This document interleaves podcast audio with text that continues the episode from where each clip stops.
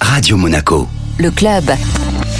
Bonjour Bastien Isaya. Bonjour à vous. Vous êtes euh, le président de l'association sportive de la sûreté publique qui organise chaque année la traditionnelle course de Noël ou Giro des Natales à, à Monaco. C'est un 10 km ouvert à tous, hein, c'est bien ça? C'est bien ça. Ça sera la 27e édition. On est ravis d'être toujours présent euh, chaque année en- pour le mois de décembre pour organiser cette euh, fameuse course. Alors départ et arrivée sur le port Hercule et entre les deux, euh, Bastien, quel est le parcours? Donc le parcours est identique aux années précédentes pour que les coureurs puissent euh, performer chaque année. Le départ c'est Boulevard Hébert premier. On fait un premier passage sur la route de la piscine et Quai-Antoine premier pour ensuite escalader, j'ai envie de dire, pour euh, arriver à la place du Palais par la célèbre rampe euh, Major. Donc première difficulté de, de ce parcours. Ensuite les coureurs ont la descente Porte-Neuve.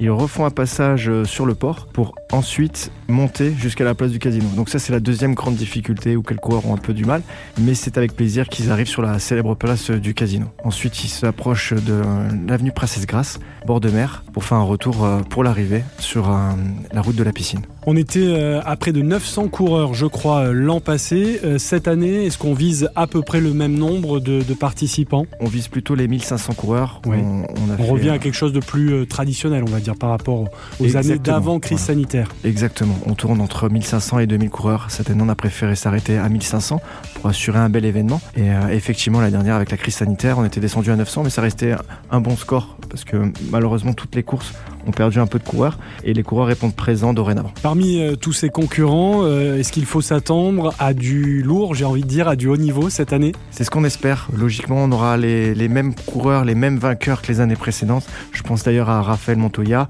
ou à Johan euh, Vaz Kadira, qui est l'ancien vainqueur de l'édition 2021. Est-ce qu'il y aura des locaux, des membres de l'AS Monaco Athlétisme? Oui, les SM répondent présents, tout comme le club de Menton Marathon et la team Nissa Triathlon. C'est les trois gros clubs qu'on a dans la région et chaque année ils viennent en nombre et on les remercie. Quel est, euh, Bastien, le, le record de l'épreuve, le, le temps à battre Le, le plus gros score que j'ai en tête, c'est celui de Raphaël Montoya, 30 minutes 04.